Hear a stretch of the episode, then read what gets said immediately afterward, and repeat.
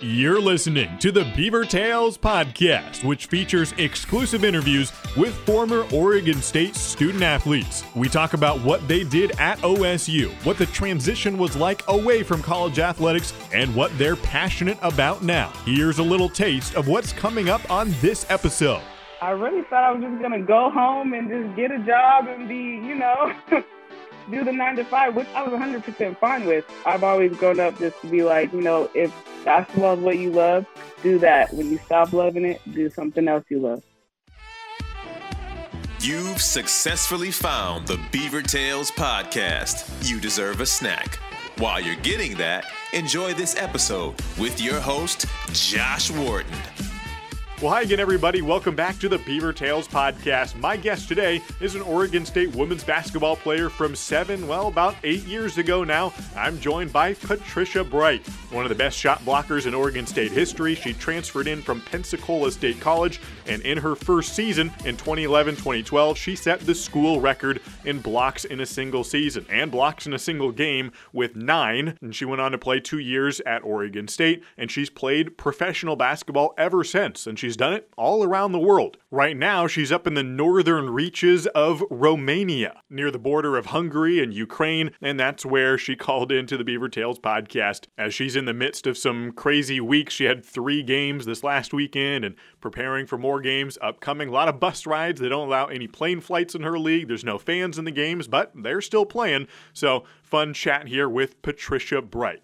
But first, a quick word from our sponsor, Lamplight Creatives. And what better episode to talk about Lamplight Creatives than the episode with Patricia Bright? Okay, okay, corny joke. But Lamplight Creatives can help your business shine brighter online. They can help website development, help improve the website you've already got, produce content to put online, help people more easily find your business when they're searching for products that you sell. Whatever it may be, you can increase your online presence through Lamplight Creatives and all the services they provide. So check out their link in the episode description and call them up today.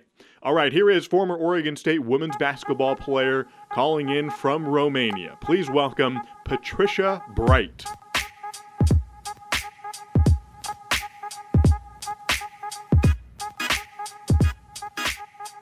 Thanks for joining me on the podcast. No problem. It's been a journey, but we're here. Happy to be here. Uh, set the scene for me this week. We're talking on a Wednesday. You had three games this whole past week. Uh, what's just the immediate right now feeling like for you? Ooh, uh, well, one is fatigue. Second is we just got to keep on going. You know, this COVID is kind of messing up a lot of people's schedule, but I'm for sure grateful to even have a job and even playing.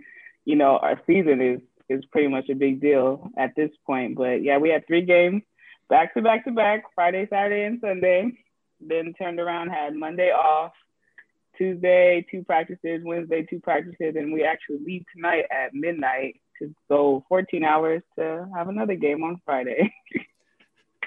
so it's been pretty busy, but like I said before, I'm not going to complain. I'm going to just roll with the punches and continue to stay blessed. 14 hours all the way to a game and 14 hours back from a game is absurd. People always talk about uh, the bus ride home is a lot easier after a win. So, did you win that game and enjoy a 14 hour bus ride after a victory, or was it a, was it a tough one? So the so the 14 hour bus ride, we're actually doing it tonight. Oh, okay. yeah. So we haven't we haven't played that game yet. So it's actually this Friday coming up. So hopefully we get a win. We'll be four and oh. We haven't lost. We played three games back to back at home. So, but we still had to do the quarantine process of it because that's like the league's rule. So even though we were at home, we couldn't be at our house. We had to go to a hotel and still quarantine in the hotel, couldn't leave. We took our COVID test 48 hours before the game. Oh, everyone passed, thank you. and that's how they're pretty much doing it in Romania is 48 hour COVID test, everyone has to be in a hotel, quarantine lockdown, and hopefully it just stays at this level. Because I know a lot of people are actually postponed, they're waiting and not playing. So at this point, we're just grateful to even be playing right now. How did you spend the 14 days where you're you're in the hotel with all your teammates, but I'm assuming you can't even see them, I'm assuming. So what was that like? Yeah. Um we we do a lot of group chats our group chats get pretty uh crazy at some point. The boredom gets real, but it's mostly sharing Netflix and TV shows and playing iPhone games. That's a new one that we started. so we have like a big competition Uno going on at that point. But you know, it's, it's anything to pass the time. If if we have to sit in the hotel before game days and just for us to play a game, we're happy to do that. There's a few other former Oregon State women's basketball players who are playing in Europe, some of whom you, mm-hmm. I think, did overlap with, some of whom you may not. Uh, you didn't overlap mm-hmm. with Mikayla Pivec, but she's in Spain. Uh, Ruth Hamblin is in Europe. Uh, yeah, Jamie Ruth. Weisner feel like I'm forgetting. Oh yeah, I definitely got to play with Ruth. yeah. Do you keep I, in touch with them? Ruth when I, yeah, yeah. I, I mean, I spoke to Ruth before she. She's actually in Poland, I believe. I spoke to her before she left. We got everyone, you know, has a great communication via IG. That's how we kind of disconnect and make sure everyone's good. Make sure you know the leagues are solid and of that sort. But yeah, I, I spoke to Ruth. Hopefully she's doing well in Poland. I probably might have to check on her. but um, yeah, I, mean, I haven't spoke to Jamie. That's that's quite the front court for you and Ruth Hamblin, two of the greatest shot yeah. blockers in, in school history, to be on the same team at the same time. Oh yeah, we look at they loved our practices. Balls flying everywhere. Uh, no, let's talk about sure how Scott you, loved it. Yeah, uh, let's talk about how you even got to Oregon State. You um, when you started college, Scott Rueck was mm-hmm. not at Oregon State, but neither were you because you right. you started at a, at a at Pensacola State in Florida. First of right. all, so you were born in Santa Ana, grew up at least part of your mm-hmm. childhood in Phoenix, then you went to Pensacola yeah. State in Florida, came back to Corvallis. How, how, did all that happen? You know, why from here to there to here to there? What, what's the backstory there? Well, right. Um, so after college, I actually had no idea where I wanted to play basketball at. So I took the junior college route. So Pensacola Is actually a junior college. So when I when I chose to go to, to Pensacola, I knew if I was gonna go somewhere with great competition, I had to go to a, a JUCO that was also great competition. We won 32 and 0 in Pensacola. We made it to the Champions Bowl semi semifinals of the Nationals for JUCO. So actually, then is when I met uh, Coach Scott Rueck and Eli, Coach Eli well, I don't know. No, he's not there anymore, but still, I met him. So he was the post coach at Oregon State when I was there. So I mostly talked to Coach Eli on the phone because he was uh, my position coach. So when I actually decided to sign there, when I took my visit, obviously I was like, well, let me just stay West Coast so I can go home for. I know for sure I got two games I can go home with Arizona and Arizona State. So I've always been like a, a, a traveling type person. I've never really wanted to stay in Arizona. Maybe it's just because I like to meet a lot of new people. so that's pretty much how it came about. I got onto the OSU campus, loved it. Totally different scenery compared to Arizona. The first time it snowed, I actually called Coach Scott, like, I have no idea how to drive in the snow. Like, I'm from Arizona. I've never seen this. Don't even know how it works. And he goes, Patricia, you live across the street. I'm like, uh. he was like, just walk. I was like, what? walk in the snow? So he actually came and got me. So, yeah, Oregon State has been a blessing for me for sure. So it's just been all over the place, and and obviously right now it's it's still the same way, and I love it. So there was one uh, funny note about your playing career. So you you not only set the Oregon State record for for block shots in the game, mm-hmm. you also set the, the, school record for in a season. This I think was the 2011 2011 2012 yeah. season or 2010 2011 your, your junior year your first year at oregon yeah. state um, you had nine block shots in a game. You also set your high school school record for block shots in a game and in a season. yeah. But it, it didn't say what the number was. I'm curious if you remember how many blocks was it to set the record, or if you have, if you could guess. Are we talking double digits here? Uh, it's I probably the highest I probably had was nine at OSU, but I'm I'm not too sure about high school. I know because I did play volleyball, so I played volleyball my freshman and sophomore year. They made me choose. So that's why I was telling. I was like, I got I got a little bit of timing from volleyball, so that helped me out a lot. But when it came to my junior year in high school, they made me choose basketball or volleyball. Obviously, I'm gonna pick basketball, but I feel like volleyball helped. But I really don't remember the number. Gosh, that made me seem so old. did, did, you ever consider pulling an Erica Nassar and playing volleyball and basketball oh, at Oregon no. State like she did? oh no, see, like I was, I was okay at volleyball. The girls at OSU, they were great. Like I would go and watch the games. I'd be like, I know, I know what it looks like. I know what it's supposed to be, but I was okay. I wasn't, I wasn't that talented. Erica spent one year in the basketball team. Was was that one of the years you were there too? Yeah, yeah. So that was definitely a year I was there. She's great girl. Athletic is I don't know what. And I was like, and on top of that, you played two sports in one year. Like, kudos, girl, you got it. because That's... obviously volleyball is very demanding, and then basketball is like a whole totally different pace. But she kept up smooth, so I was just like, girl, you are athletic. as far as beyond athletics, including when you were at Oregon State, uh, you know, mm-hmm. college is, is a time of growth, both as an athlete and as a person. What what are some areas that you were growing in? Whether it's you were learning from the coaching staff, from your players, just you're getting older and life kind of teaches right. you lessons. What were some things that you learned at Oregon State beyond the court? Oh man, organization was everything for me. I've never had so many highlighters in my life. Like just just the schedule alone was just demanding off of the 6 a.m. wait. And then you sometimes you got the 8 a.m. practice. I mean not practice, excuse me, uh 8 a.m. class, and then you're rolling into midday practice. You have to figure out what courses you got. And it was definitely organization. Like right now I am the most organized person it could you could possibly be on note note stickies, highlighters, underlining everything. So definitely Oregon State has taught me organization for sure. And I think I'm trying to think of what else. I mean, I was always an outgoing type of person, maybe, you know, so I mm, definitely organization. I'm gonna say organization, organization for sure. I think it, I think it niched a little OCD too.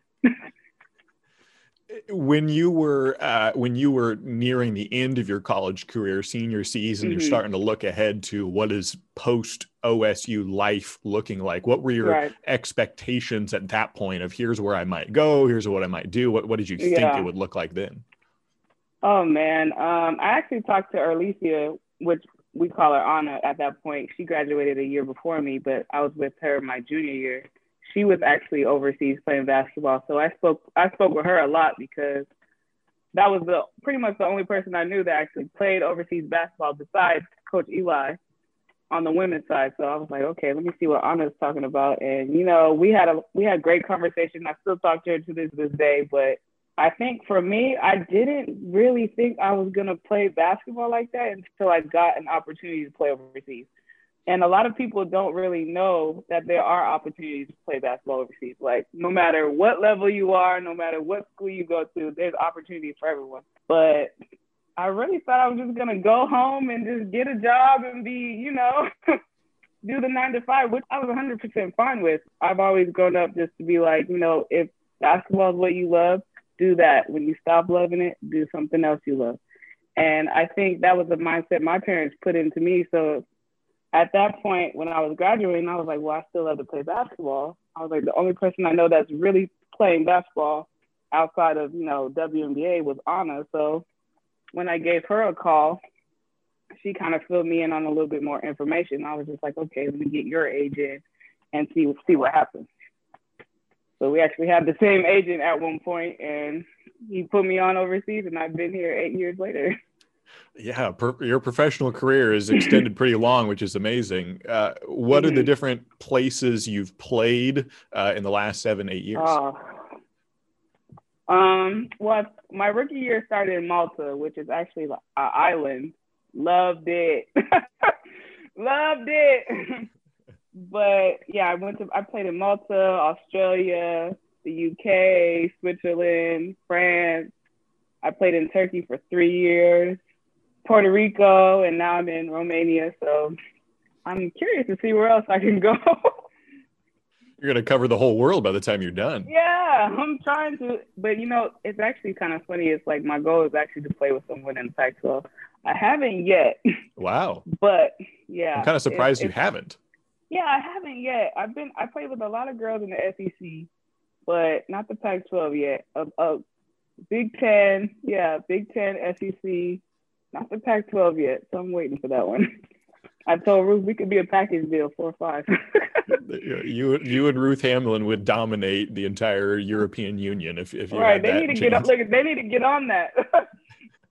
what are some of the the intricacies of culture where you, you get to see what it's like to live in Romania, in Australia, in Malta, in Switzerland, every, everywhere you've been. What are some of the things you've taken away from, oh, that's how they do that. Oh, that's how they approach this situation. What are the, some things yeah. that have stood out to you?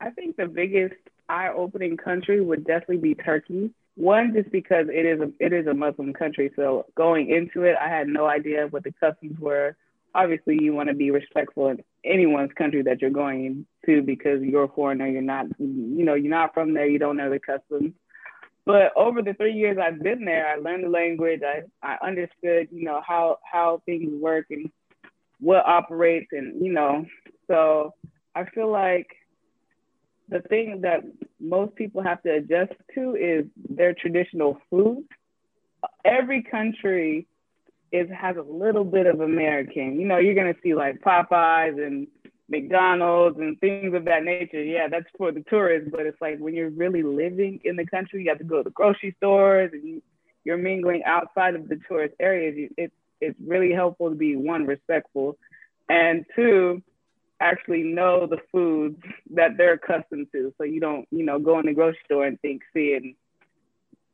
you know chicken feet hanging and you're all freaked out. you know, it's, it's just it's normal for them. So I feel like that was the biggest thing is the food for sure. Food for sure. Yeah, that, that is that is pretty fascinating. What are some other things, especially from your Oregon State teammates, that you you learned from once you get playing with other people you start to see how they approach both the game itself and life outside of basketball mm-hmm. you see mm-hmm. oh wow they, they do this thing really well or i respect how they do this whether it be in Erlesia yeah. Marchbanks or it's a Ruth mm-hmm. Hamblin or an Allie Gibson or whatever teammates right. may have what, what's someone who someone you respected at OSU and you you took something away from their life and and you know I pr- took took a lesson from them right I've always looked up to what Anna's you know, what Anna brought to the court. One, because she was my senior when I was there. So we mainly looked at her for everything. We're like, uh, like we have no idea. But it was also her hard work at everything she did. Like no, no matter what it was, you knew she, you knew Anna was gonna work hard. You knew Anna was gonna go a thousand percent. And even Allie Gibson, her persistency, because she came in as a rookie. Well, not a rookie, a freshman. she came in as a freshman, you know, and to you know to do ha- well to have the amazing career that she had at OSU is, I was proud. I was like, I seen you from start to finish, and I was like, you know what, like you really, you really were persistent about, you know, what you wanted to do, how you were gonna fit this team, and most importantly, how you were gonna connect with the team. And I feel like that was the biggest thing it's the connection. That's why they were able to win so much. Mm. Okay, let me ask you another deep question. I know this, this, might be putting you on the spot a little bit. It's okay if there's not an immediate answer right off the top of your head if you compare the things that you thought would bring you happiness and fulfillment when you finished OSU of like this is what I want life to look like too when you look back at the last 8 years the times you've been happiest the things that you've gotten mm-hmm. the most joy from have those been the same things you know what what are those things where your your happiest win blank you know what are those things yeah Oh man, that yeah, you definitely put me on the spot with that one. Well, at OSU, I was the most happiest when we got our stipend checks. I'm gonna be honest. I was happy. I was happy on that day. But you know, for me, actually, you know, graduating, growing, understanding how money works, I don't even think it was that. I feel like it was just the culture of meeting different people, having those connections, you know, outside of Oregon State once everyone graduates, everyone preferably goes back to their state which they're from. So, you know, it's like with that connection that I made with obviously my teammates and people outside of women's basketball, I still have those connections to this day. It's like I can still call Courtney Sambro when I'm in Atlanta and go to lunch with her. I can still hang out with Kiki in Seattle. Like so I feel like it's those types of things that I cherish the most rather than, you know, just getting a stipend check and spending it at the mall. I've never heard anyone bring up the stipend check. I, I don't oh, know why. Yeah. It seems like a big deal for college students. Man, you know, and when you when you're a college student and you know you preferably we did have meals. I'm not gonna say we were just living crazy, but when you get an extra, you know, three hundred dollars and you don't know how to manage money, you blow it on Dairy Queen every night like me. Dairy Queen and Walmart runs. Maybe that's an area where organization played a, a huge role yeah. in, in, your life too. yeah, yeah. Organization hit hard. uh, last question or two for you. Whenever your basketball career does come to an end, and hopefully that's you know whenever you want it to be years from now, and you get to play in Romania or travel all around the world for for many more years, if that's what you want to do. But whenever that does come to an end down the road, uh, what is it that you hope to to get into both professionally of what job you might want to do but also even if there's there's things you look forward to that aren't job related of mm-hmm. the community of people you want to be around the area you want to live in the the type of person you right. want to be what do you kind of imagine that post basketball life being like right well you know i i graduated with a culture anthropology degree so you know technically i'm in my field but post basketball, I really want to do something in the community. Community outreach was always something I enjoyed, whether it be Habitat for Humanities, you know, YMCA, Boys and Girls Club, something of that nature, and obviously in tying in kids as well. Because I've learned over the years, you know, we doing clinics, basketball camps, and things of that nature. A lot of girls come up to me, a lot of kids, oh, we love America, you know. And so one, I'm six four, so they're drawn to me anyway. but you know, so it's like I, I, I really want to do something in the community that deals with kids. Whether it, I mean, obviously, I'm I don't really think it would be coaching. I feel like it would be more of a counselor mentor type of um, situation. So I really feel like I can do that because one, I've experienced pretty much every level of life besides death, but you know. and I feel like, you know, a lot of people just need someone to be relatable to, someone that they can just look at and just have a, a simple conversation with. And I feel like if I can do that for kids and I can build them up to be something greater than that than they already are, then that right there is is the best job ever. Have you been, you know, had a mentorship type relationship where you've had a, either a kid or maybe just a younger teammate where you mentor mm-hmm. them or help them through that kind of got you inspired to do that sort of thing more? Oh yeah, for sure. I mean, coming coming after my my fifth season, I I became the veteran on the team, which is crazy to even say. So right now we have a girl on our team, 24. You know, this is her third season. That you know, but this is my age, so I'm seeing things in her, and I'm telling her like, you know, this is what you should look out for on the court, like. But this is like that's what you have to do when you're a veteran. It's like you have to do this, you have to, I have to practice. If you don't have this, like you got to go get treatment. Like, you know, it's, it's kind of, I wouldn't say it's a mentorship. It's more like a guide. Like if you want to be, if you want to have a long career, it's little things that you have to do now so you don't break down. because I mean, playing 40 minutes for like 30 something games where it's, it's a lot on your body. So I feel like I've, I've mentored kids on on that aspect of it, but I've never really had someone younger, as in like a kid or anything, besides someone coming up to me at church that want you know extra help, or you know I see someone in the gym that oh you know you should work on this, that, and the third. But other than that, it, I've actually had a well, she's way older than me. She's on her 15th season. Barb, she's mentoring me. so there's always somebody for everybody. Like she went to UConn. She mentored me. She played in Turkey 15 years. She's my mentor. so, you know, hopefully I can use the things that she gives me and pass it down because that's what it's all about. Just passing down information.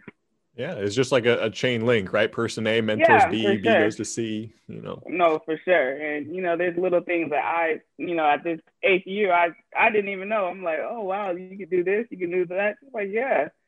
So you know, it's, it's pretty much just passing down information for sure. But that is definitely my dream job.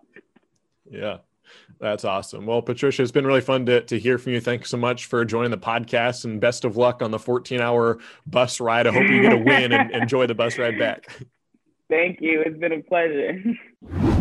Well, I hope you enjoyed talking about Oregon State women's basketball a little bit and seeing what Patricia Bright has done ever since OSU. It struck me how many different countries have been represented on this podcast, not only athletes who came from overseas, but also who joined the podcast from their post OSU travels to you know, places around the country, whether it be Australia, where I've had Jarmal Reed, Angus Brandt, Caitlin Driscoll, or Japan, Megan Miller, uh, Russia for Jamie Weisner, Romania now for Patricia Bright.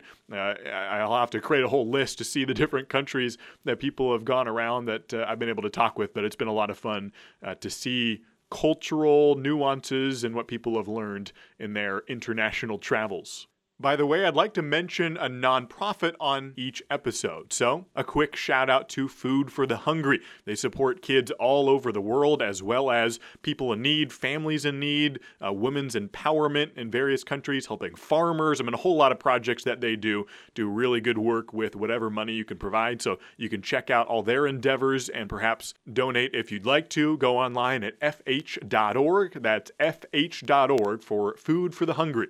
Don't forget the upcoming Beaver Tales documentary series reliving the Oregon State baseball season of 2018 and narrating and reliving some moments in baseball history at Oregon State. That project comes out soon. You can check the description for this episode for a link to uh, see more about that and sign up for the email list. My thanks again to Patricia Bright for joining the podcast. Hope you've enjoyed this episode and some upcoming athletes from various sports, including one pretty legendary Oregon State athlete who I'm really excited to talk with in a few days. All right, until next time, everybody, here on the Beaver Tales podcast, I've been your host, Josh Worden.